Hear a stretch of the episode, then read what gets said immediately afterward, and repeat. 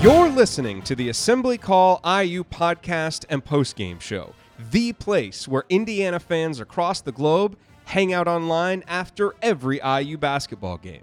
Join us for our live broadcasts on Thursday nights and immediately following every IU game at our website, assemblycall.com.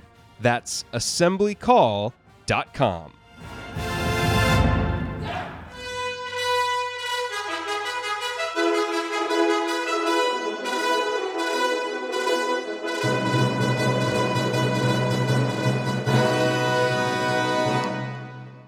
And welcome, Hoosier fans, to another disappointed episode of the Assembly Call. As today, your Indiana Hoosiers fall in West Lafayette at Mackey Arena to the Purdue Boilermakers. The final score was 70 to 55 on a day when Indiana shot 20% from downtown and 38.9% from the free throw line. Just simply unwilling to help themselves by taking advantage of the free ones and being able to knock down any threes.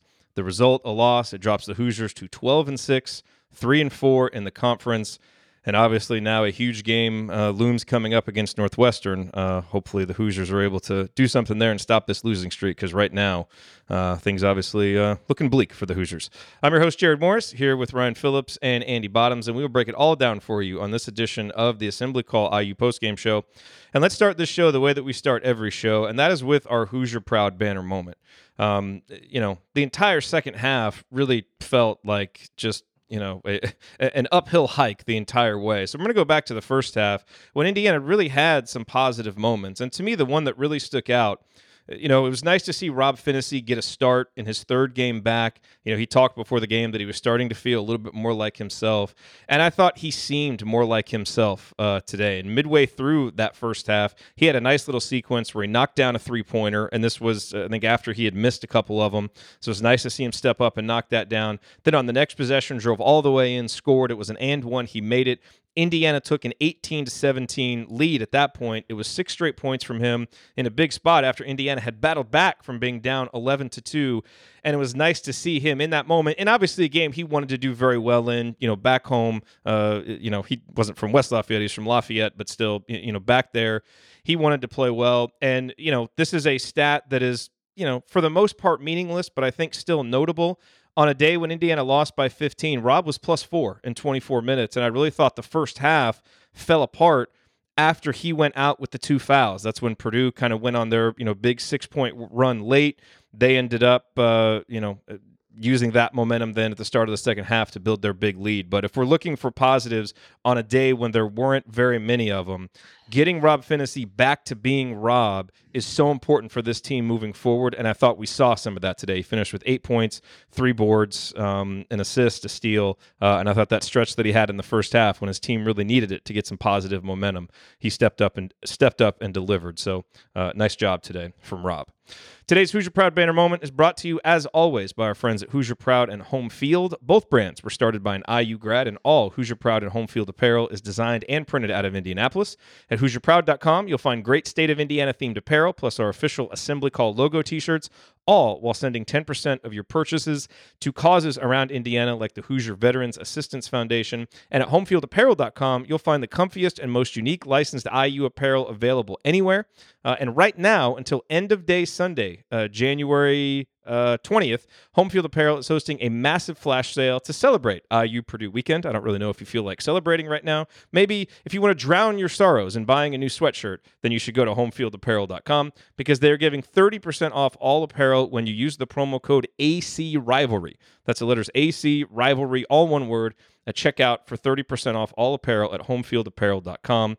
Uh, and that includes the vintage Bison logo uh, hoodie t shirt or hoodie sweatshirt with the tri blend material, which Andy is rocking uh, here for the show, as well as the IU Champions t shirt.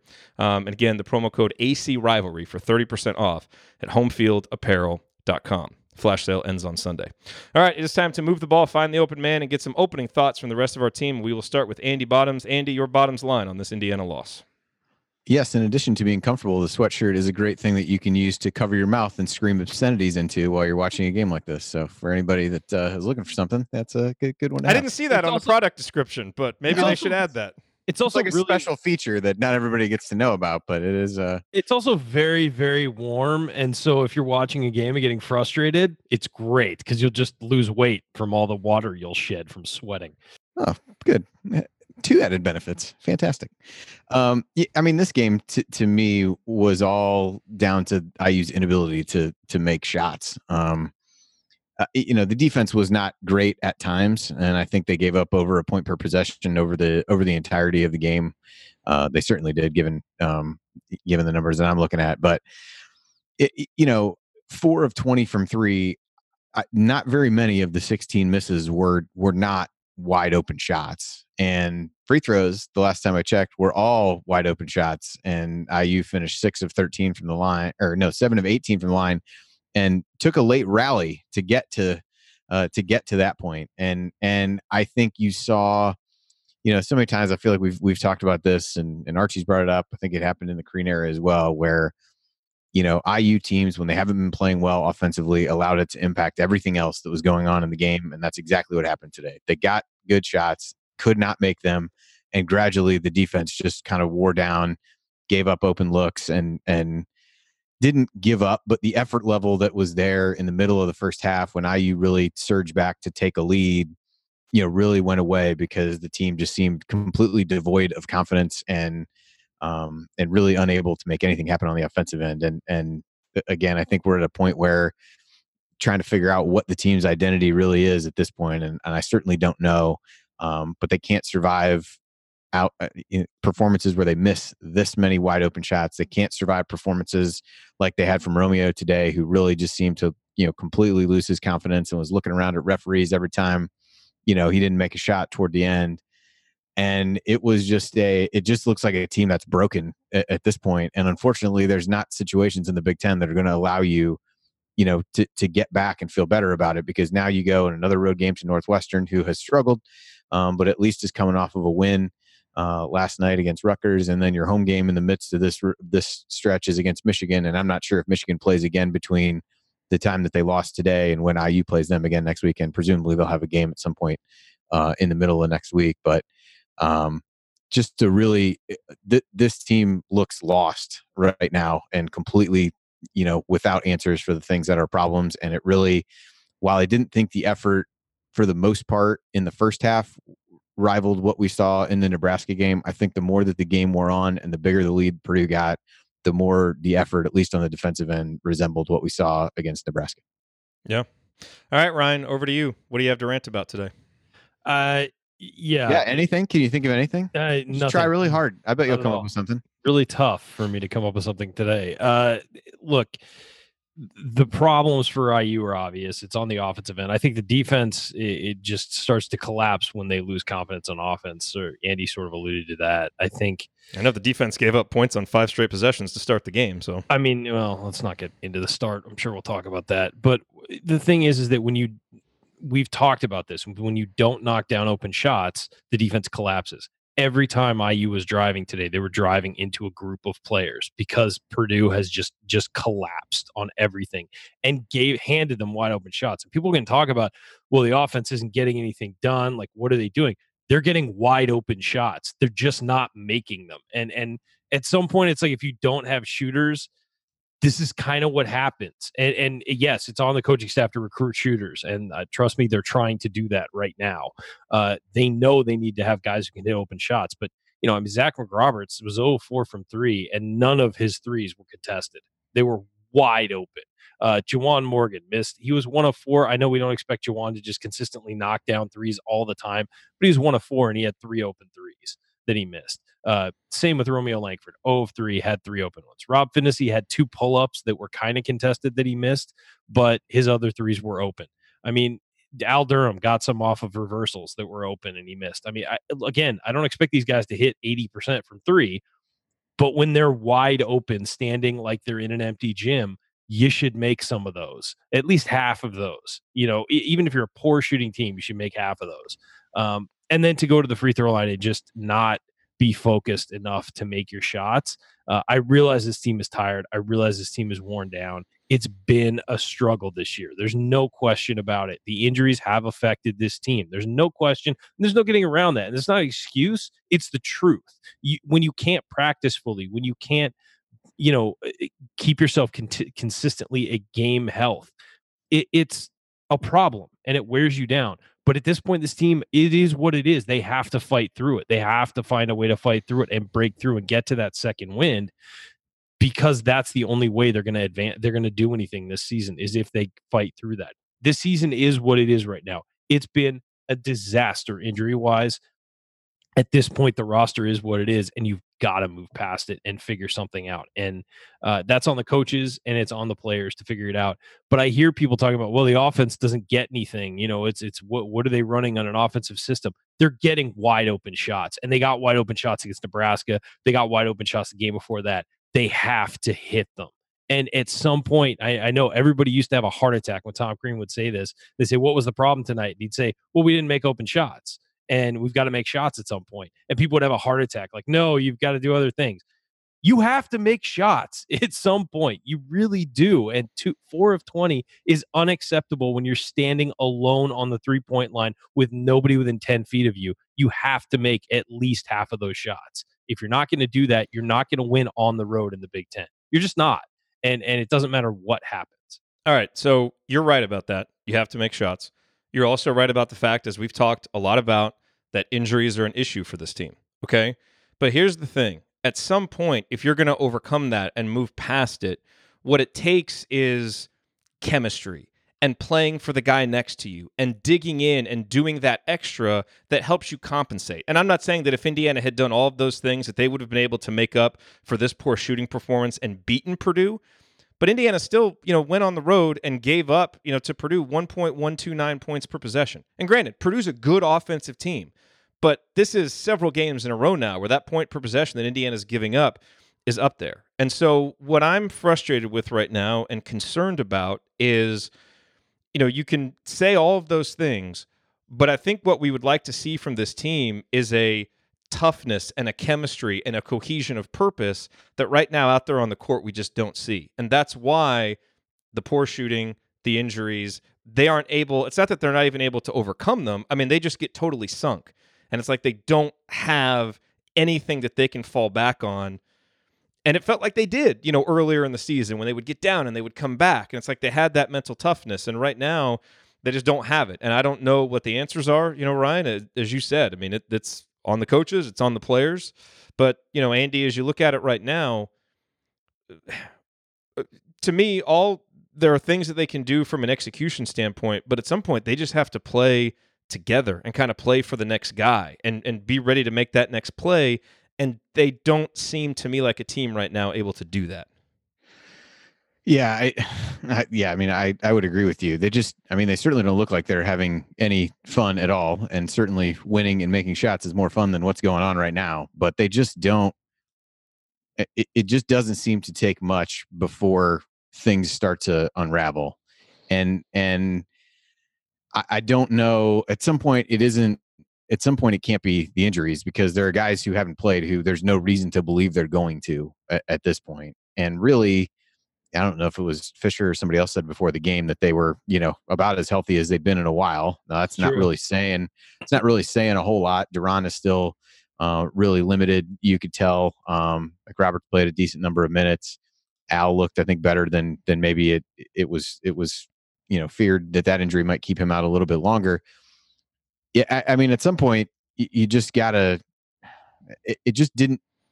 It's it's hard to quantify, but it just didn't seem like there was the, the effort that was needed to really win the game. And you know, they made this comment toward the end. You know, Purdue's got guys diving on the floor when they're up 15 points, which is an easy thing to do when you're up 15 points, but yeah. it just didn't seem like a lot of fight. Um, once things really started to get away, um, at, at, the end of the sec at the end of the first half.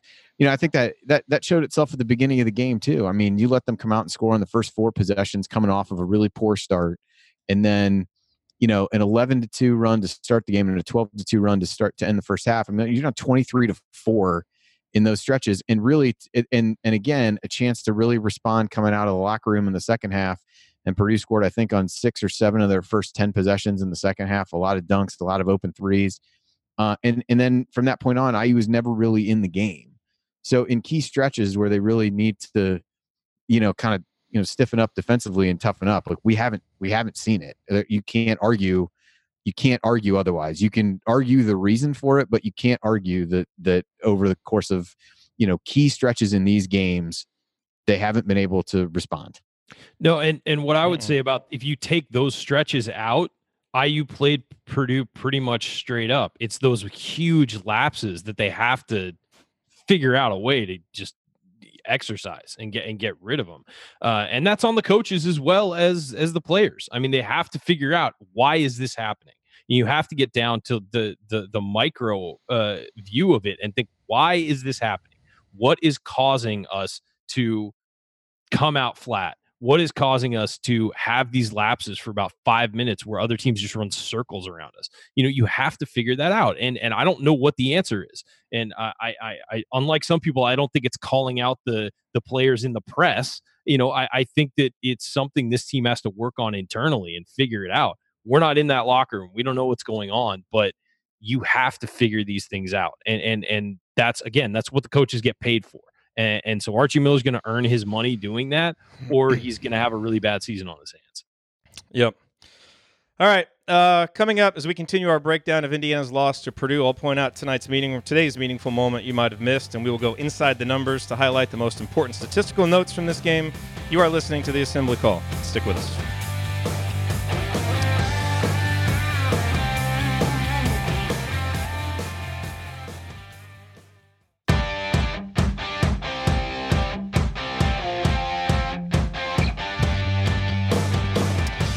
You're listening to the Assembly Call IU postgame show. I'm Jerod Morris. I'm here with Andy Bottoms and Ryan Phillips, and we are picking up the pieces from another disappointing Indiana performance in Mackey Arena as Purdue bludgeons Indiana uh, really for about the final 24 minutes of this game en route to a 70 to 55 victory.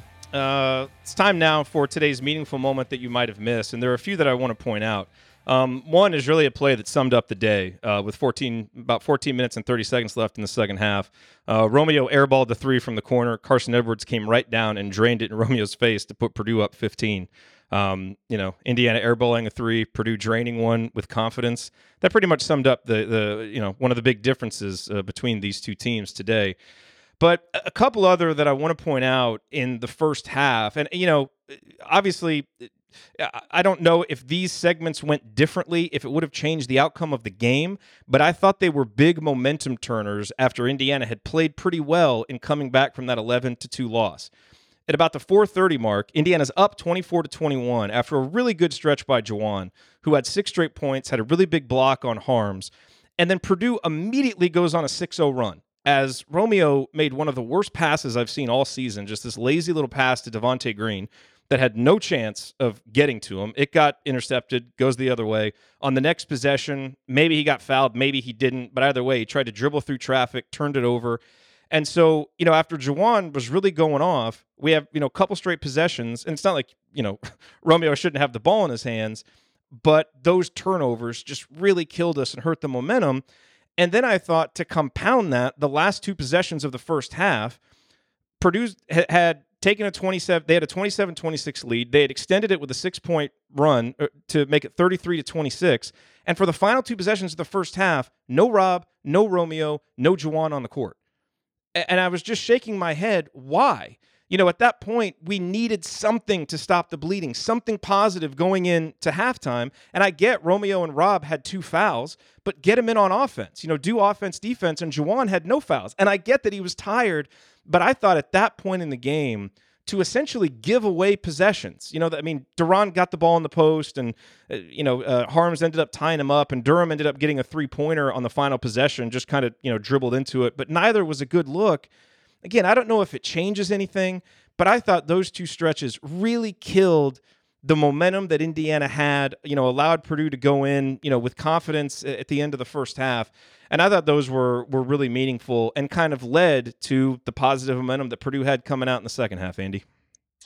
You really need to work on your sugar coating. You're not uh, staying on brand um, by Yeah. being so critical. But Jesus. you know what are you going to do i no i the, the romeo stretch was for me the biggest one because i think at that point i don't know what the score was but and, and maybe you said it um but iu had really like fought back and and gotten to a point where they were at least even you know plus or minus a couple points Juwan had really you know kind of carried things scored six straight points at that point um you know missed a free throw on an and one opportunity but had you know had scored six straight really off of if you go back a little bit further there were kind of three bad possessions before that Damezi took that weird runner. Uh, Clifton Moore tried the hook shot where they're just like begging him to turn to the baseline and he would not do it. And then Devonte has a turnover. You know, Juwan scores those three baskets and you kind of feel like, all right, you've stemmed the tide without Romeo. And I didn't, you know, the certainly the idea of bringing him back in at that point to not be so disconnected from the game for 17 minutes of, you know, what would have been 17 minutes of action. If you don't bring him back in, to say, hey, go back out and start the second half after you've basically been a spectator the first time. It seemed like a spot that made sense to really get him back in the game. But um, I think defensively, he was so worried to commit another foul that he played timid. And then I think, you know, Nojel Eastern was incredibly physical with him defensively and did a really good job and and really kind of threw him off when, you know, a couple whistles didn't go his way early. And and at that point, you know, the, it was the right move to take him out. I did think it was odd that Juwan was out at the end of the half. Even that you know, dead ball that went out of bounds that was before the shot clock violation, which was I think the the next to last possession of the half. Put him back in during that stretch. Uh, The flip side of that is you've got five guys on the floor. Somebody has to know there's eight seconds left. Like nobody even looked at the at the at the rim until the the the horn went off. And you know the the Al three at the end was just kind of like you know somebody had to shoot, but it was yeah that was those stretches were were huge because at the same time and this is where you know struggles offensively leading to issues on the defensive end you know purdue scored on a ton of those possessions there and it was all dunks and eastern shots around the basket and the reality is the eastern is a guy who you know maybe easier said than done make him make a shot outside of eight feet from the basket play off of him do the same thing quite honestly that everybody's doing to iu and try to force him force him to make shots where they they basically let him get a head of steam going at the rim, which is exactly what he wants to do every time because that's where he's going to be able to score. And I just thought, you know, those stretches were really key. And as I mentioned before, while you would have liked to see a better response coming out of the locker room, that didn't happen either. And and really at that point, it, it seemed that there was it, it, sad to say, but it didn't really feel like there was a chance that IU was going to come back in the game, given the end of the first half and the beginning of the second. I saw uh, Seth Tao. uh, He's at the press conference. Just tweeted. Archie Miller said, "I thought Phinisee started to play well before he picked up that second foul." Yeah, he did, and things really fell apart when he went out. And you know how many fouls Rob finished the game with? Two. So I understand a guy gets two fouls. You want to take him out. All of that stuff. And I think Archie has been a little bit more open with that this year. You know, playing guys through foul trouble. But I, I don't know, like it in a game. Well, he did, but that, that's part of what I'm talking about. You know, Rob's back. He's playing well. You've got a little bit of momentum. I don't think you need to pull him just because he got that second foul in the first half. When you know you're kind of facing an uphill battle, an underdog on the road against Purdue, things need to go right. And like I said, you know, Indiana really lost momentum after that. So, look, Yeah, you guys know, I, I, I like picks up Archie, but I thought some of the decisions he made at the end of the first half really worked against Indiana keeping the momentum that they had built. And I think that's a shame. I would have liked to see what the game flow would have been like outside of that. But anyway, I don't. I don't disagree with, you about his decisions late in the first half at all. I think that he. I'm sure there's mulligans he wants to have on that. Again, though, Phinisee picks up his second. If he picks up his third on the next possession, we're calling Archie Miller an idiot. No, we're not because Yeah, I've been we- no, consistent with it. No, no, no, you aren't. Other people Well, are. who cares what the other people are saying? That doesn't make it right Oh, or you're the wrong. only one who Many, many people no, are doing that. uh, what I'm saying so is, what I'm doesn't saying is, no, it's the process of the decision that matters, not the outcome of it. And to me, in that point, with Rob playing well and you building some momentum, you don't just take him out. And if he picks up the foul, fine, you know. at least- But I'll- I'll- maybe I'll he play devil's finishes with advocate. three fouls. I'll, so I'll play. I'll play devil's advocate here. I will say that they built momentum and they were playing pretty well. And maybe that's the time if you have to sit a guy. Everybody else has kind of built some momentum. You're heading in the right direction. I'm trying to get through the thinking. I'm not saying it's right or wrong or whatever. I'm trying to get to the basis of the thinking. Is that hey, we're playing pretty well right now. We can steal some minutes without Phinisee. It didn't work out. I agree. And and look, I, I'm That's the problem. Not- Don't steal minutes. Put your foot on the opponent's throat. Try and extend your lead. That I just I, to me that mentality I just don't like. So I'll get off know, of it. Everybody liked knows. Everybody knows what I think about it. And uh, well, well, it's it's one thing. I, I think there's there's two schools of thought on that. There's one is go take him out at the when it happens, and then figure out if you can find time to put him back in for a little bit. Kind of what he tried to do with Romeo, which also backfired. Um, but I don't necessarily mind taking him out after the play, but having him sit the remainder of the half, given the complete lack of Yeah. other options in the backcourt with Romeo also with two fouls. I think that's where it gets a little bit hard to to figure out. Yeah, if you, want to take just- him out, like give him the awareness, like, hey, you've got two, you know, let's be careful out there and put him back in, something like that. Fine. You're right, Andy. but yeah, I, I don't know. That that was my bigger issue with it was not not the immediate decision, but he was playing well and he was given and and Justin Smith for you know as well as he started. I don't know that he had too many points kind of following his his really hot start, but he and Juwan were really the only guys to do much of anything in the first half. I think if you if you look at other other shooting, I think everybody outside of those two was three of thirteen in the first half. And again, they're open shots for the the vast majority. Uh, any other meaningful moments that you guys have that you want to point out before we dig into a few of the numbers?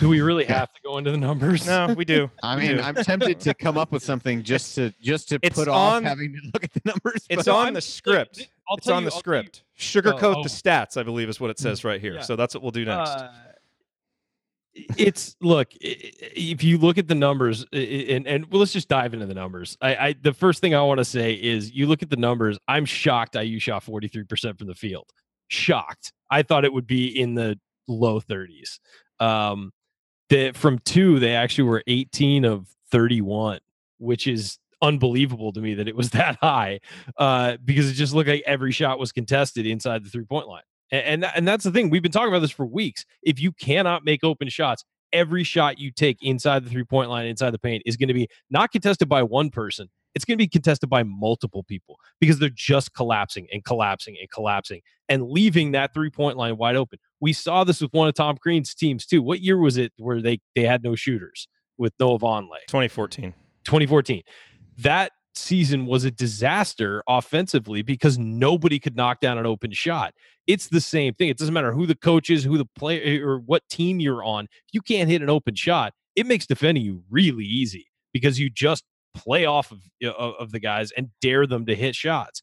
Indiana's got to make shots, and and that's again on the coaching staff to work with these guys on their shooting. And and we've offered many times to come in and, and help shot doctor, but they haven't. I don't think we. I don't think we've offered that. I think you have offered. I've offered that, yeah.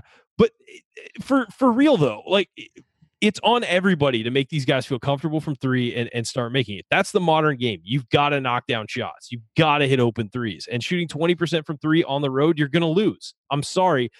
In the Big Ten against a good team, you're gonna lose every time you sh- you only hit 20% of your threes because the other team's gonna do better than that. In the modern game, that's gonna happen.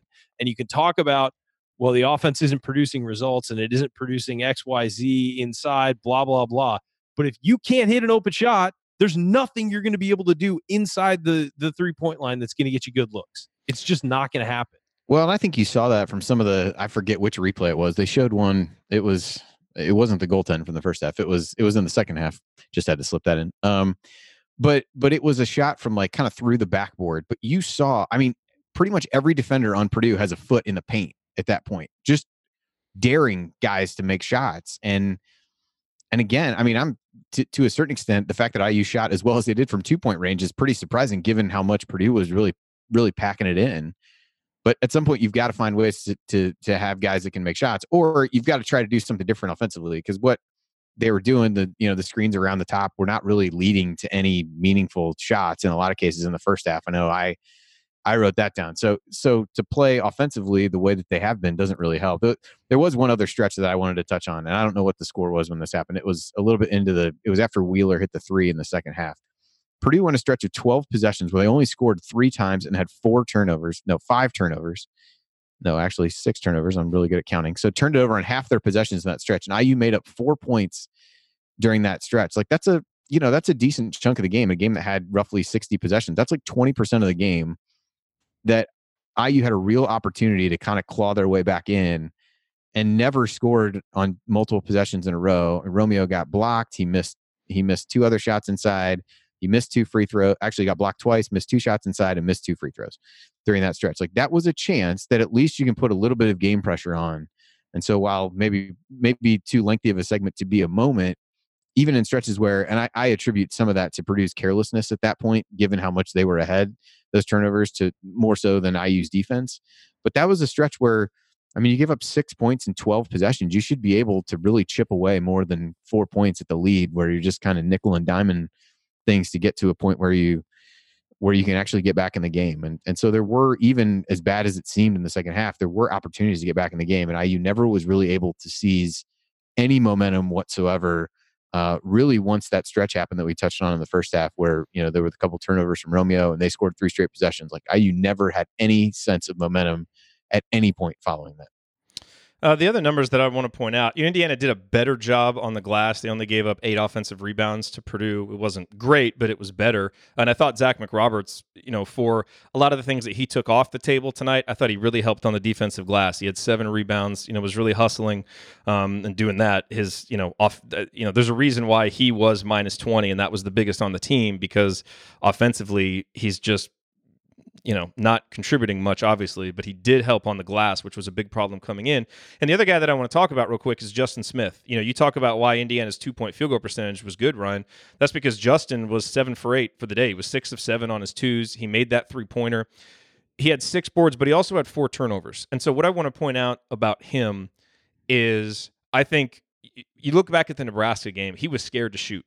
Like he, uh, well, I don't know if he was scared to shoot or if he didn't have the green light to shoot. You know, one of those.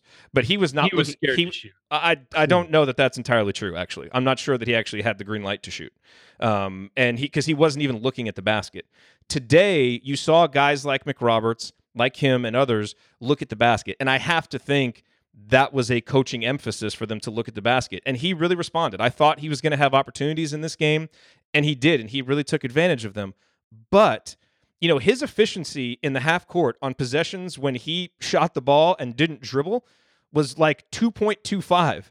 On possessions where he took more than one dribble that wasn't just a dribble to get himself in position for a jump shot, he was not good. And so this continues to be the dichotomy of Justin when he is getting his offense and offensive rebounds as a spot up shooter, running in transition, as a cutter, he is very efficient. When he tries to do anything off the dribble and create, he really takes Indiana out of its offense and just tries to do things that he hasn't shown himself able to do. So I credit him and the coaching staff, Andy, for kind of shifting up his mindset from the Nebraska game and him being more aggressive looking at the basket. But I think we've still got to prune out some of those just wasted takes where he's trying to do something off the dribble and he just hasn't shown this season that he's capable of it yet. Yeah, I did think I, I thought he did a lot of good things early and really kept IU in it. You know, the shot fake that they, you know, showed a bunch of times where, you know, really took advantage of the fact that, you know, he had made that corner three earlier, was able to, you know, again, as you said, shot fake, one dribble up, make the shot. Um, I, I did think he played well there. And I think what you bring up with him dribbling, I think it's that's a point that could be applied to a number of guys.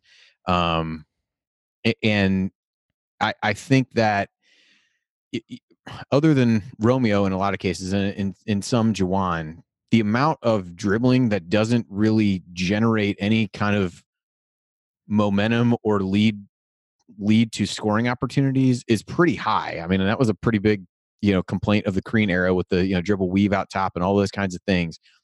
This team has some of the same issues. It's a lot of dribbling that's not really getting anybody anywhere um, and really isn't making the defense move. And when they've moved it with the pass, they had some success. There was another, I forget which play it was, but you know, Jim Jackson even said he's like the ball movement was substantially better on that possession. It led to an open shot. There's just too much meaningless dribbling that isn't getting you closer to the rim, isn't trying to get you downhill.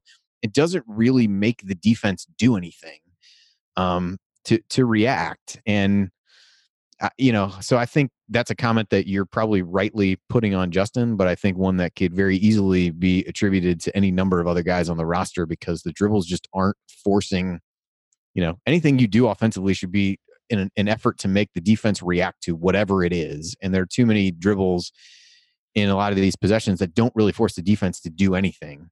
And some of that is the defense not respecting guys to be actually, you know, pull up and make shots. But otherwise, you know, it's just not aggressive movement in, in a number of cases. Devonte Green also three turnovers in 14 minutes. He was this was one of his worst games of the season today. Ryan, anything you want to say uh, to close out here? No, I'm good. We're done. I think we got Jerod to not talk about stats very much, so that did work, Ryan. So that's a positive to take from classic deflection. From, uh, Okay. All right, uh, coming up on the assembly call, we continue our breakdown of Indiana's loss to Purdue. We've got to talk more about Romeo. We've got to talk more about Juwan, Indiana's leaders. We will talk about their days coming up here on the assembly call. Stick with us. That's next.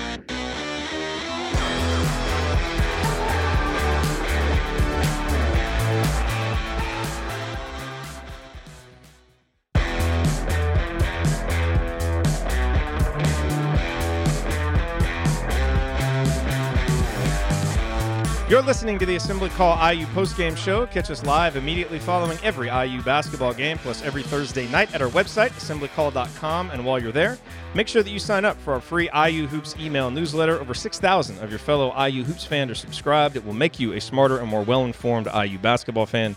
Again, you can get that at assemblycall.com.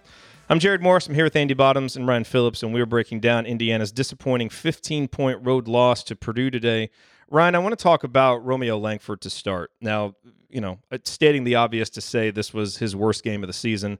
Four Easily. points, two of 10 overall, you know, only one assist, three rebounds, dealt with some foul trouble, so only played 22 minutes.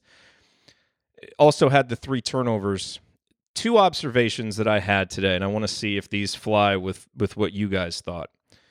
Uh, I thought number one, to me, this was the first time I thought Romeo was really kind of forcing it and trying to do a little bit too much. Now, granted, I think he needed to drive to the basket, and, and we need some of that from him. But I thought more than I've ever seen him, he really got tunnel vision when he was driving. That not even when he was driving, but when he got the ball, I'm getting it and going to try to get points. And there is a fine line between he's got to step up and assert himself and go get points and not completely be a black hole with the basketball to where it doesn't involve other players. Because I actually thought today the offense really seemed to function better when Romeo wasn't on the court. And I don't, you know, I think part of that is just, you know, he's such a talented player and you can rely on him in one-on-one situations to just go get you a bucket. It's pretty easy when he gets the ball for other guys to just stand around.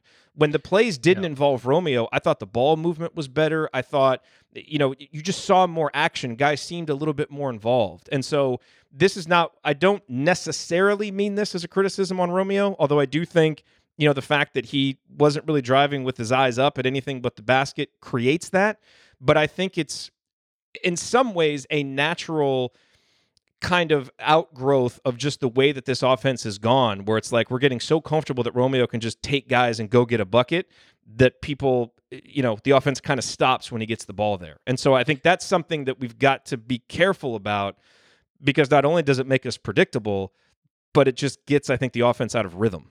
Yeah, I think that's fair, and and I think that eh, there's no question Romeo was shook today. Yeah. This is not the guy we've seen, the confident, and and again, he's not a an overly talkative, overly uh, emotional guy on the court, but he's always got this calm demeanor, and he's got this sort of almost like an assassin sort of demeanor, just very calm, heart rate doesn't change, which is good and bad because sometimes you want to see the emotion out of guys. But with him today, you saw him really getting frustrated and really looking to the officials and things like that. And I'm sorry if you're Romeo Langford and you are who you are and you're this good and you're going to be a lottery pick, you can't have days like today, especially when a team counts on you as much as IU does. And you, you just can't show up like that. And I, I you know, people uh, on Twitter were talking about, well, is he even a team leader? Well, he's he's 19. He's not going to be a, a team leader in the classic sense. He's going to be a guy who leads by his play. And who, But he's an offensive leader, whether he wants to be or not, and that's would you let you know Okay, just right, cutting sorry. me off? It's so rude. doesn't I- it I stink when someone interrupts you? I would never do that to you.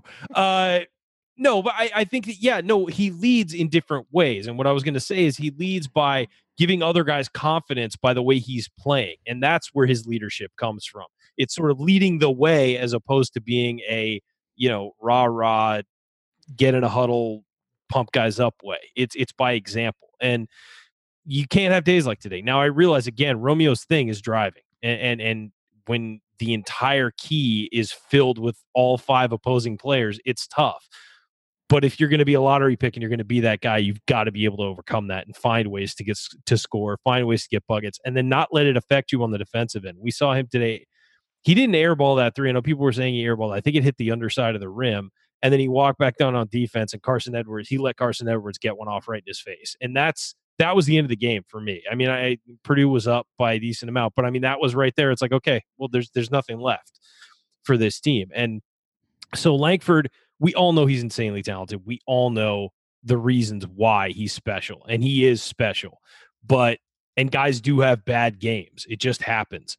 But at the same time, you can't do that on the road and expect to be successful. We need R- Romeo Langford to play well in this situation, and he did not. And he's going to need to play well against Northwestern. He's going to need to start to go back to sort of hitting some open threes. And also, we've seen him close out games with strong stretches. He needs to do that earlier. And and and I've talked about that for a while. I think he and Morgan need to be guys who step up in the beginning of games. If these things are going off the rails early, they need to step up and do something. And uh, if everybody else is flat, they can't be.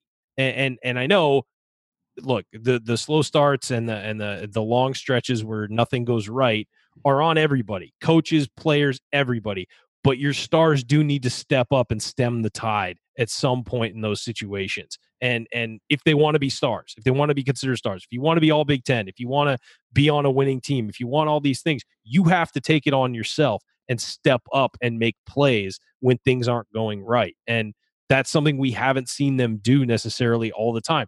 We see Romeo make plays and be a fantastic player throughout games, of course, but sometimes it needs to happen when it needs to happen. You know, when when the, when the chips are down, you need your guys to step up, and um, I think that that's something I want to see more from him. If I have any complaints about him as a player, that's it. And you know, it, it's funny because late in the game, he seems to have a lot of confidence shooting the ball from three up until today and just firing from any angle or whatever. But then early in the game, you don't see that from him. So I just I think that he needs to have that killer mentality from the jump in games, and I think Juwan Morgan does too. Yes, not even stepping up when the chips are down. It's stepping up when the chips are even, so they don't get down. You know, that's part well, of the problem. Is sometimes I mean, the guys don't get going until we're already down, and there's desperation, and that's yeah, no, and, and I guess no way I to win consistently. You know, you've been having struggling starts. That means you can't do that. You cannot let things just sort of go. I mean, I would love to see on a first possession of the game just have Morgan do a run a pick and roll with Langford and just every time just run it. Prove to us you can stop that. And it's two of the best players in the Big 10. Prove to us you can stop that. When you can, we'll you know, move to something else. But I think it's also worth noting that one of the best parts about pick and roll is well, what happens when you run a pick and roll, and and I know this is a little inside basketball, but when when you run a pick and roll, the best way to stop it is for other people to help, not the two defenders involved with the pick and roll. I mean, the surest way to stop is for other people to help. That leaves guys wide open on the perimeter. That's where a lot of IU's wide open threes come from. You got to be able to hit those. I mean, you just do have to be able to hit those. So, again, uh, really need to be able to to hit those threes to help out Morgan and Langford as well. Andy. Eh, yeah, I mean, I think when you talk about, I, uh, there's a, a, lot of things to hit on. Uh, you know, the first, and I, and I mentioned this before. Th- the thing that bothered me the most with Langford today was not missing shots; it was the body language after they didn't go down and asking the referees for calls and not getting not getting back on defense because of some of those things. Um, and I don't, I wouldn't say we've seen a ton of that from him this year. Very little um, I would say. But it it definitely, and part of that maybe is the crowd and the free throw shooting. He'd gotten so much better uh, of late. Really struggled. Whether how much, if any, of that is due to you know the crowd being all over him and things like that, I don't really know. Did he put more pressure on himself? It Doesn't really matter. Um, it, it just was you know that stretch in the first half as we talked about in addition to the beginning was what really felt like it swung the game and at some point whether vocal or not th- there have to be more guys who just say, "I'm not going to give up this basket on this possession to to turn the game," and I'm and I just don't think there's enough of that. I thought there were stretches in the first half when Juwan just tried to put the whole team on his back, and nobody else could do anything. And then you see the toll that seems to take on him by the end, where he's just completely gassed. And then you know maybe that's why he was out at the end of the first half. Who knows? But I think the burden of of that is weighing heavily on him right now. Which you're the senior, you're the team captain. I get it. That's part of the gig. Um, but I do think that's that's difficult. And then to go back to your point about the beginning of the game, I mean, I use first handful possessions are you know, Juwan missed a three on the first possession that I think was off like a pick and pop scenario. I may be wrong about that. Romeo missed a three on the next possession. Uh, the next possession, Phinisee missed a three. Justin got a putback. The next possession, I think, was another missed three. Um, that was by Phinisee again. Maybe I maybe I missed one here and there, but I mean that's you know, it, it's not the while we said, you know, on the show, like, yeah, there's probably opportunities to take more threes. Actually, the, the fourth possession was a Romeo turnover. I think that was on the um, on the offensive foul. You know, that was really the only aggressive play in the first five because then you had Phinisee miss a three and then you had him get get called on the offensive foul where, you know, seven foot three guy plays defense by throwing himself on the ground. Um, but I mean, that's not a lot of aggressive play coming out of the chute. I mean, maybe the threes, some of the threes were not terrible shots, but that mentality coming out of, you know, kind of settling in that scenario for the exact exact shots that Purdue wants you to take, all the while, you know, Purdue, Edwards drives to the basket. Trevion Williams hook shot in the paint where he, you know, just kind of bullied Juwan, which I get. You're trying not to not to foul. You know, then Cline makes a three on an inbounds play that, you know, nobody really covered at all. Um, you know, where he's almost at the three point line. Um, you know, Edwards makes a, a pull up jumper. You know, most of those were aggressive plays or other scenarios like that. And I think this team just, whether it's the the you know mounting of these poor starts, which really outside of the Maryland game has been a constant drumbeat on the season, but it seems like their response to that is to not be as aggressive out of the chute, which is feels like the exact opposite of what you'd want to do to be able to do that. And then you kind of start being unaggressive, and then you're playing on your heels from there because you're you're you know seven, eight, nine points down by the time you get to the first media timeout. Let's talk a little bit more about Juwan, and this might be kind of an odd statement to make, but Juwan did enough to he did enough individually to contribute to a winning effort against Purdue, right? 14 points, six boards, five assists, three blocks, three steals he had some really important moments in the first half when we got down 11 to 2 what settled us down? Juwan he wasn't getting it in the post. He just went and got it at the top of the key found a cutting Justin Smith then made a 3 on the next possession. Two plays that really settled us in. When we went up in the first half he had scored six straight points. He had some of those stretches but the irony is it was a good effort but it's not good enough like because of the limitations on this team he has to be even better in a game like this for Indiana to win. And in some ways, that's unfair to him. In other ways, it's the burden of a senior and it's the burden of this roster. Obviously, you know, doing better than one for five from the line, doing better than one for four from downtown. And the other thing is, I mean, he just he looks tired, and especially you know in the second half and for stretches. And it's it is a little bit harder. You know, you look at Purdue; they have a guy like Carsen Edwards that when things go bad, he can just go get the ball and create something for us, when things go bad, our best offense is to settle things down and get it to Juwan, but he needs his teammates to help him. You know, he's got to get the ball in a good position. He can't just go take it at the top of the key and create something for the most part because he doesn't have that athletic ability. He's not a guard. And that puts us and puts him in some difficult situations where you know, he'll have a good stretch and then, you know, you'll go two, three, four possessions where he doesn't get the ball. Like in the first half when Romeo had those turnovers, he doesn't get touches and the game starts to get away from you a little bit. So, uh, you know, Ryan, I, I think, you know, Juwan did a lot of good things today, but he's got to, you know, it's, it's the burden of this team. He's got to be even better. And, and somehow, you know, I don't know what it is. If it's trying to get him some defensive possessions, or it doesn't have to bang as much. If he just needs to get in better shape, if it whatever it is, he's just getting tired. And we saw this well, last year too. And it's also a tough matchup against a seven. It is. No, it's an impo- I mean, our our six seven center is banging against six ten. Yeah. I know. I, I know. That's what I, think, I mean. I think Haarms is. I think Haarms is largely a stiff. I, I really don't think he's that good. Uh, he moves pretty well for his size. I think that's the best you can say about him. And and he gets oh he get you know is able to slip screens and stuff and get open. But he's basically just tall and and and that's that's his talent is that he's tall and uh, good for him. He's he's found a way to use that to his advantage. But you know, I don't think Haarms is is some devastating post guy that's really going to tear you up.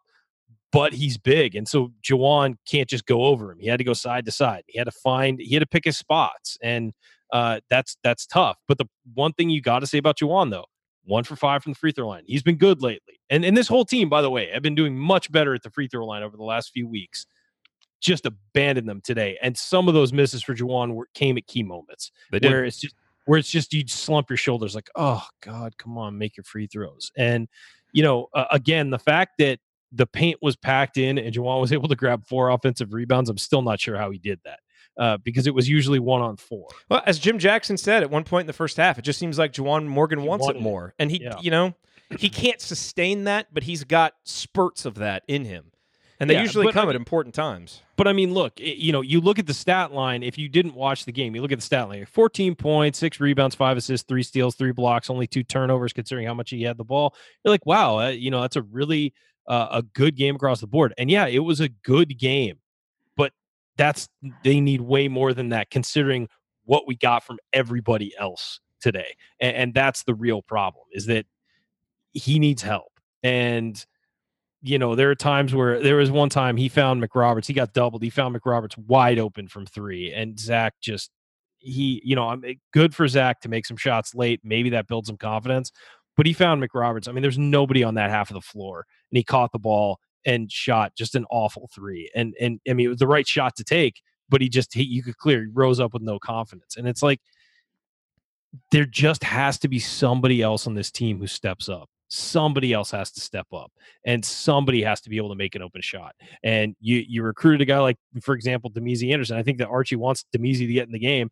That's why, and you see the limitations he has today. You, definitely His first did. play, he didn't know what they were doing on the out of bounds Yeah. play. and you see the limitations again. A, Yeah. a, a a freshman who's not a top 50 recruit is going to have some growing pains and limitations and he has limitations but the one thing he can do is shoot and that we know he can do is shoot and so you can tell that's probably why archie's been saying publicly yeah we're going to try and get him in the game more clifton moore they tried to get him in the game more. The reason why? Because he's tall and has length and that's something we're missing right now uh, with all the injuries. So just somebody else has to step up, and and whether that's Rob Phinisee, whether that's Justin Smith getting more of a green light from three, whether that's uh, Damezi, whoever it is, somebody else has to step up to help those guys. Because like Morgan and and and and Langford simply can't do it all on their own. I know neither one of them had their best game today, but you're on the road against Purdue, which is a good team that's been playing really well you need to step up. And by the way, the coaching needs to be better too. I mean, you know, he needs to to Yeah. find the right spots to bring in a guy like Damezi or Clifton or whoever else. And I mean, honestly, given what I've seen from De'Ron Davis so far, I I, I think they're going to have to have a serious conversation about shutting him down for a few weeks and let him just get fully healthy. I, I, like he just doesn't move well right now.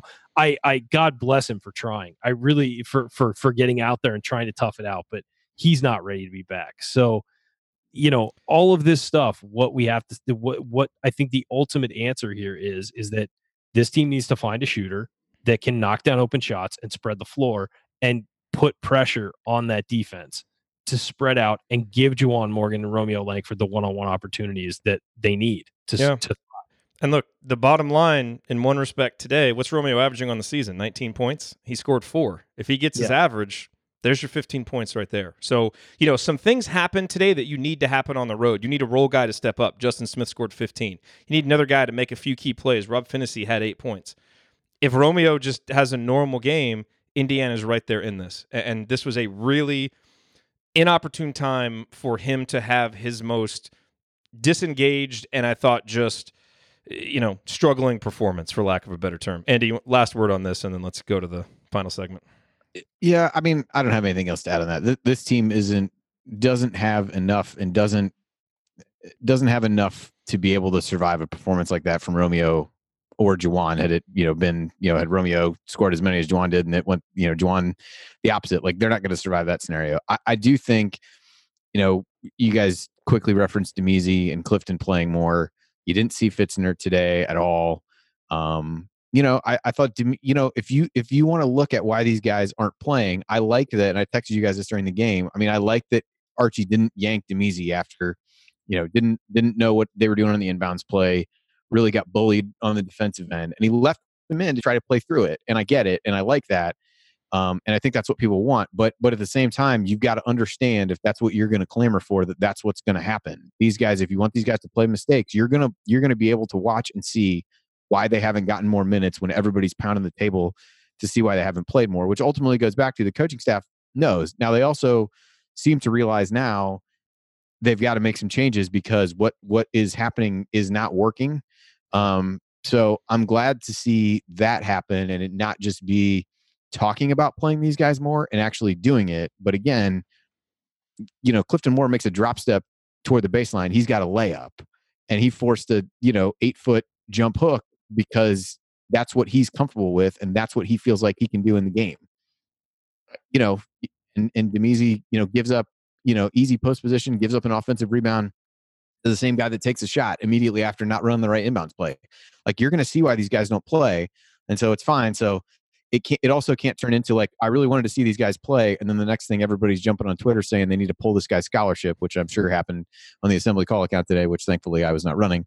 Um, so I wasn't, I wasn't looking. I was much more disciplined today. you got to. I mean, but you got to look at it both ways. You you can ask for these guys to play, but be prepared. Be prepared to see why they weren't playing in the first place. And if you want to give them rope, and give them rope and hope they can figure it out, and ultimately look back on it later after the season.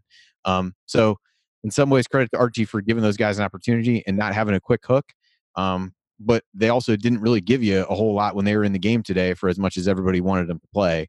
Um, so, it, you know, it remains to be seen how much they're able to build on that, what that means for Fitzner. Does he, you know, kind of rebound from this and get minutes? I don't think this was a particularly, you know, good matchup for him for the most part, just in terms of the physicality of the game. We've kind of talked about that a little bit. Maybe he can pull guys away from the basket. No, but I thought Juwan early did a good job of getting Trevion Williams in foul trouble. He'd been really uh, impactful for Purdue, but wasn't a guy that was going to be able to guard a guy like Juwan that can put the ball on the floor and go to the basket. So he did a good job with that. But you know, then you turn to Haarms, who's a little bit more mobile, um, and and you know presents a little bit more of a challenge to shoot over. So That, that was a much to, uh, nicer way to describe Matt Haarms than what, than what Ryan did. Well, I had a lot of- much I more mean, charitable. I mean, again, a again, he, he well, he might be, but he's six of eight from the floor. If you told me that I you could bring a a guy off the bench that could make six of eight shots, you'd be pretty damn excited about it. Yeah, I'd love it. Uh, no, I, I, the Matt Haarms. Is, what I the I, way he chooses to play defense and act like he got hit by a truck every time there's physical contact on him, I could do without. But the here's, but the thing about Matt Haarms. being able to cut to the basket and actually finish, I, here's, I can here's live the thing, here's the thing about Matt Haarms. He's seven foot three and has figured out how to use that to his advantage. God bless him. He, but I just he's he doesn't have a whole lot of discernible basketball skill. That's what I mean when I say a stiff. He's he's just a big, tall guy who can catch the ball an inch from the hoop and dunk it. If we had a guy who could do that, I'd be fired up. I'm not I'm not ripping him for that. I just don't think he's got a whole lot of basketball skill. Now, he's making it work for him. God bless him. But I, you know, it's not one of those guys you go into the game and you're like, oh man, we really got to shut down Haarms. Like you just no, you just kind of bump him off the block and he, you know, he's He, rolls to the basket unimpeded for a dunk. Yeah, we Yeah. saw that. That's He Six weighs times about today. he weighs about four times. pounds and the stiff breeze will blow him over, but you know, he can dunk it. So uh But no, wait- I, I would love to have a seven foot three guy who would just get in the way. That would be fantastic. Why am I arguing in favor of this guy? We need to go I to a break. no This is idea. I have terrible. no idea what you're doing. Way to lose with class, Phillips. Way to lose with class. He's All a right. stiff, but he did well today. Good job. All right, mo- coming, coming up in our final segment, we hand out our game ball, hit any other storylines we haven't hit, and then in last call, we'll deliver our final thoughts on Indiana's loss to Purdue. You've entered the no sugarcoating zone. Stick with us here on the Assembly Call.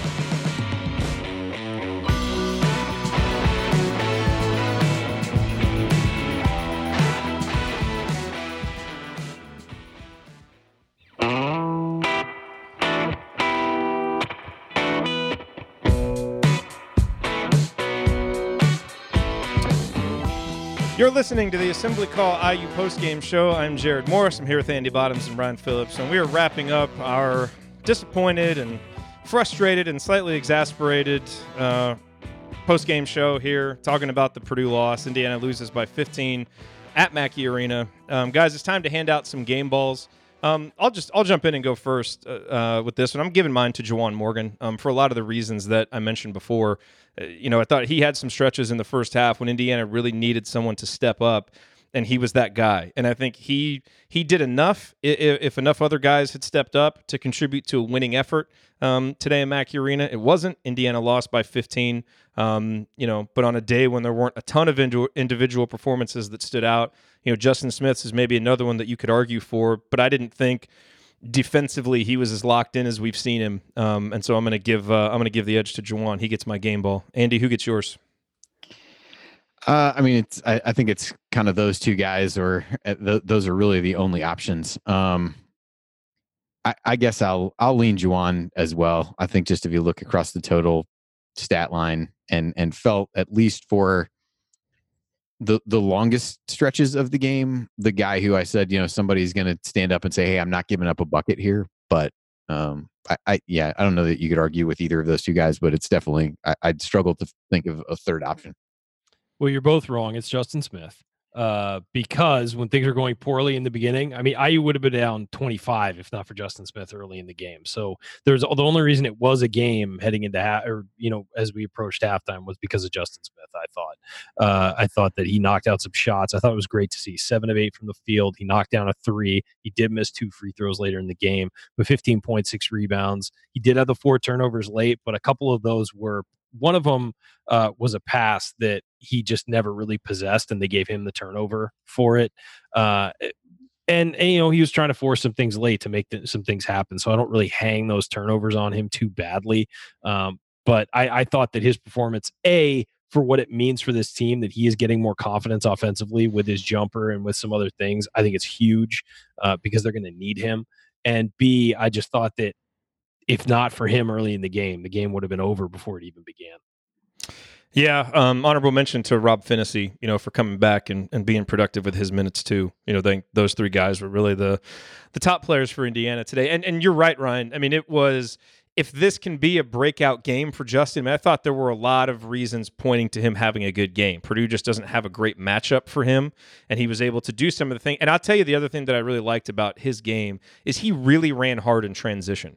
And I think he seems to recognize how good he is in transition, where he is literally in the 98th, 99th percentile in terms of finishing in transition. The alley oop pass that Romeo made to him was gorgeous. The finish was gorgeous. He had another play in the first half where he he got out ahead of everybody in transition and he received the ball behind the three point line, but did a really nice job of stepping through and forcing Purdue to foul him.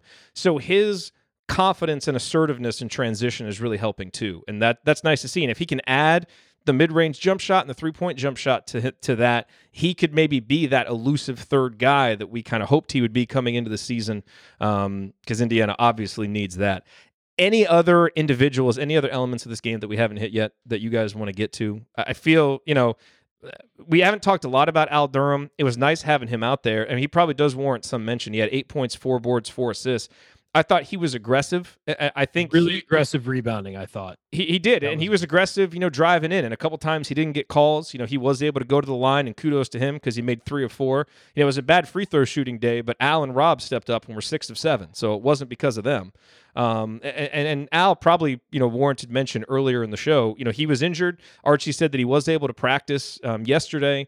Is nice to get him out there, and I, will tell you what I, I feel like we've seen from him the last few games is matchups like this that used to swallow him whole. I think he's doing a much better job of staying in the game, finding ways to contribute, finding ways to battle the physicality and assert himself some. And so uh, I was I was impressed. I thought he did some positive things with his minutes out there, Andy.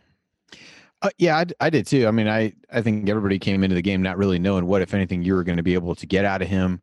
Uh, and, and, I thought he performed well coming off the bench as a you know when you're bringing him in for a McRoberts, if you if you know that's who he's subbing for, he definitely gives you a little bit different look.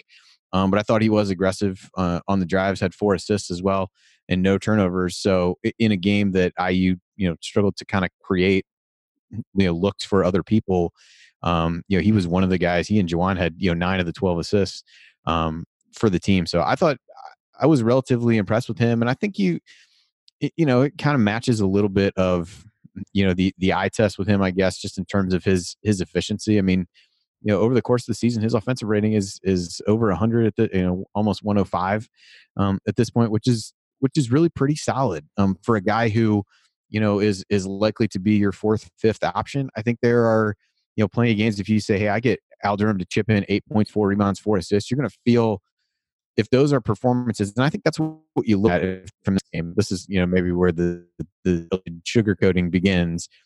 You know, if you get performances like this from Justin and from Al, like those are things to build on for those guys. The problem is this team can't afford the margin for error is really slim based on the way that they're playing, based on the way the offense is is performing, uh, and quite frankly, based on the way the defense is performing. That had really been a calling card earlier in the season. Just isn't a lot of margin for error. So while that's a great you know complimentary performance from him you know there's too little you know other guys did too little uh, I, you alluded to Devonte a little bit. I, I thought he had a, a, a pretty poor game. I mean, he made the one driving layup, had a couple rebounds, but three turnovers, was credited with a couple blocks. I thought it was a really down game um, for him, as it was maybe a chance to kind of slip back into that.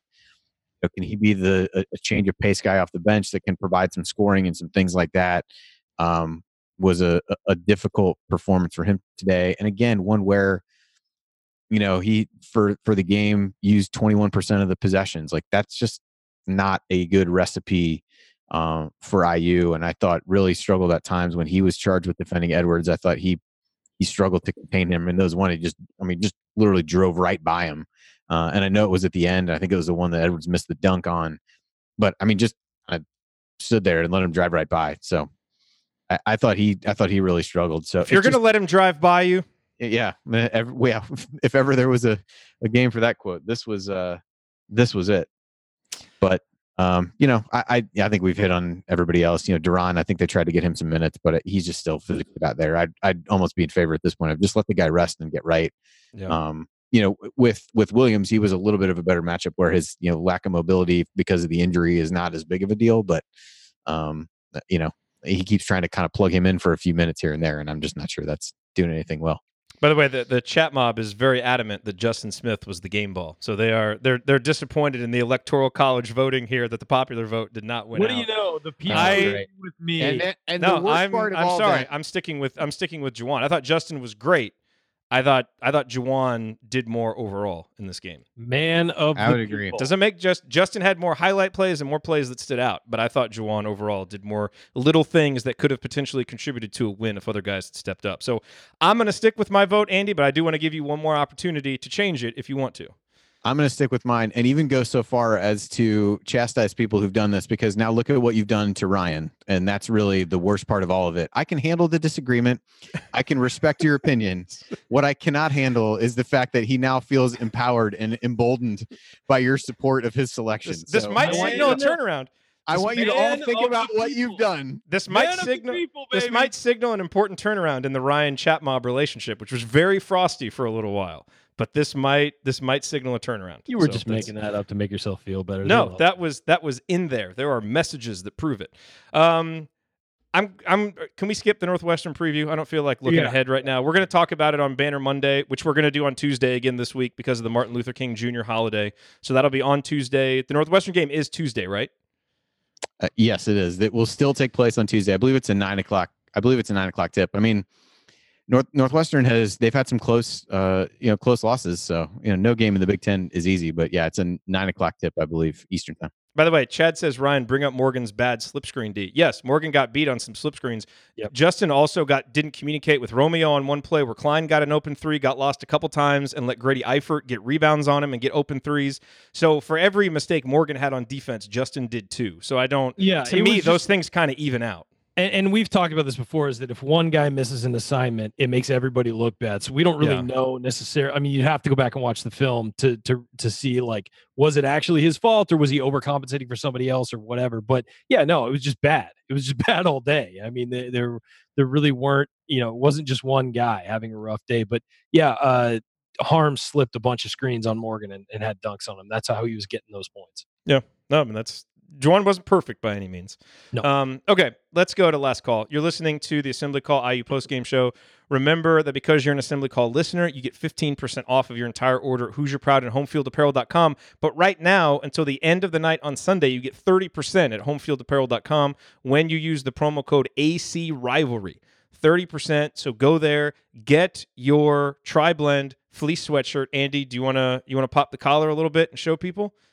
Uh, I don't want to do that because I'm afraid that uh, Coach Tonsoni will bench me in any kind of scenario, as his stance on um, popping uh, popping the collar, popping the shirt is well known at this point. It is. It is. Okay. So don't do that, but just know that it's a great sweatshirt and you should get it. And if you go to homefieldapparel.com and use the promo code AC Rivalry, you can get it for 30% off. Okay, uh, let's go to last call. Closing statements on another disappointing loss, uh, road loss, another disappointing loss overall, and another disappointing loss to Purdue. So a disappointing Saturday afternoon for the Hoosiers. Andy, why don't you lead us off? Yeah, the, the four game losing streak is never never ideal. That goes without saying. It's just it's funny to look back at how each each individual loss has kind of been its own its own thing and has um, you know they've each been kind of frustrating in their own in their own way, and I think a signal of some definite challenges and some different definite things that this team is is really struggling with. And I think you can start to see in a game like today, as it really started to get away from them early in the second half, um, how much of a toll it seems to be taking on on them. That being said, they've got to find a way, whether that be coaches, players, whoever is is you know leading the program right now has to has to find a way to dig back out of this because um, there won't just be a layup to be had on the schedule and we've talked about that and beaten that to death at this point. So they've got to find a way to you know kind of motivate themselves and, and get back up off the mat which i think we all hoped for today and didn't really see at the beginning of the game saw in the middle of the first half and and then really didn't see as you said for you know maybe the last 24 minutes where they really just struggled to gain momentum um, and really be able to string together good possessions defensively and offensively at the same time. That even when they were getting stops against Purdue, they weren't able to score enough.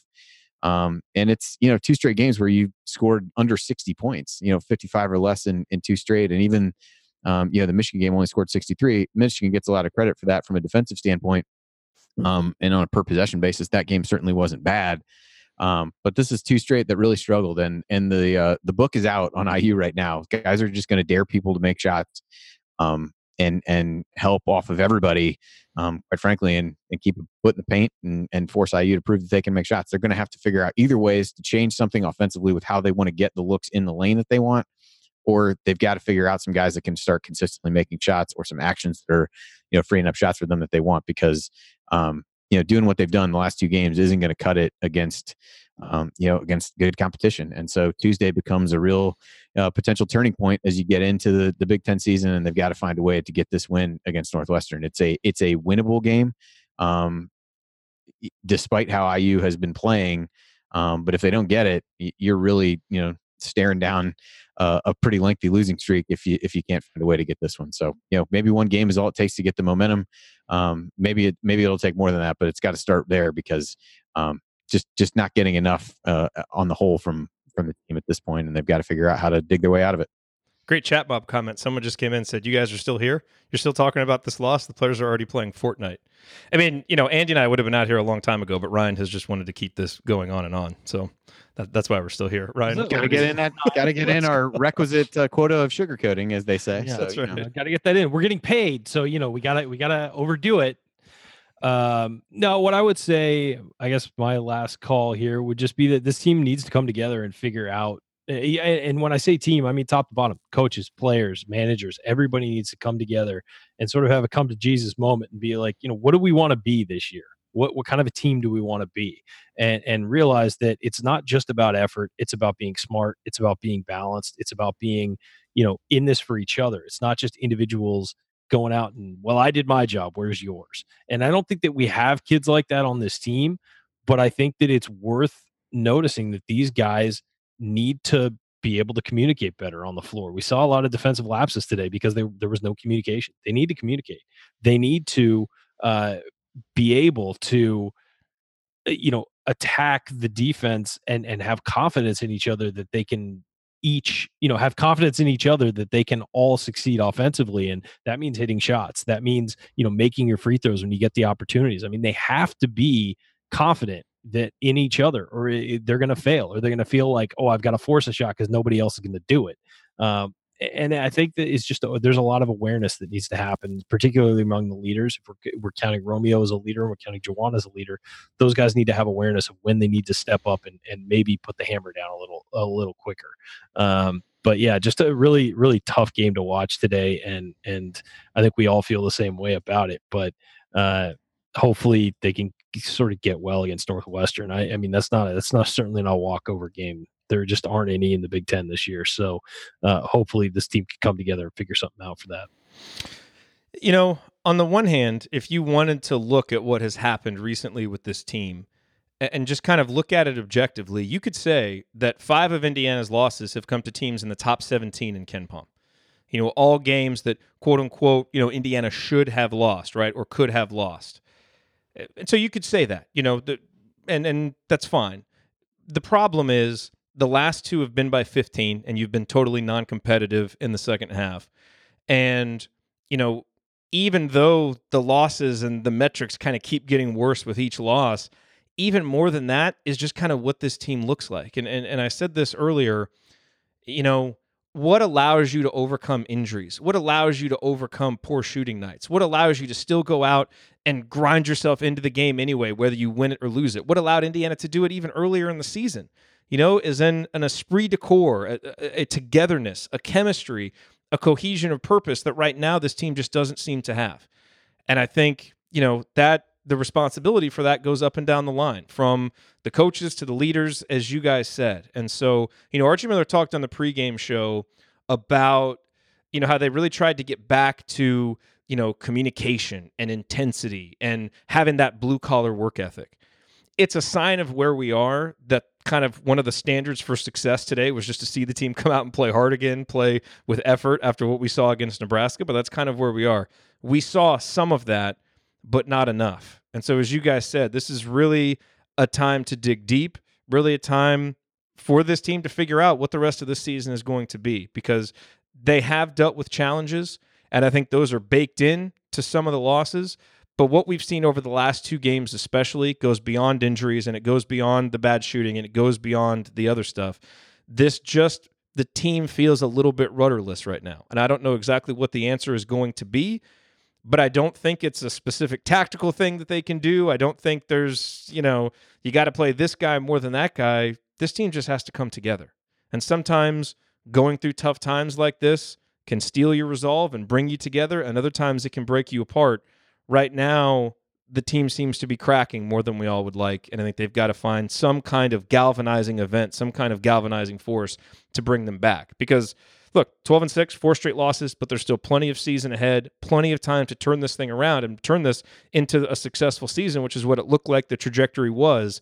But that has come to a skidding halt over the last four days. And somebody, coaches, leaders, somebody is going to have to figure out a way to pull it back onto the track and get it back going in a positive direction um, because it's hard to see that direction, uh, at least for this particular team, over these last couple games. And that is very disappointing.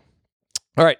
That'll do it for us on this edition of the Assembly Call IU postgame show. If you want to see us do the show live and be part of the live chat, make sure that you subscribe to our YouTube channel, youtube.com slash assembly call. You can also subscribe to our podcast by searching for Assembly Call wherever you listen to podcasts. And don't forget to go to assemblycall.com or text IU to 66866 to join our free email newsletter. Thank you for listening.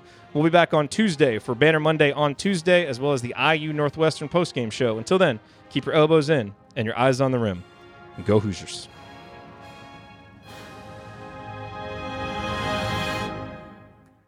Thank everybody for coming out. All right, I got to get out of here, folks. Thank you. Thank you for being here and for listening to this episode of the Assembly Call. We appreciate it.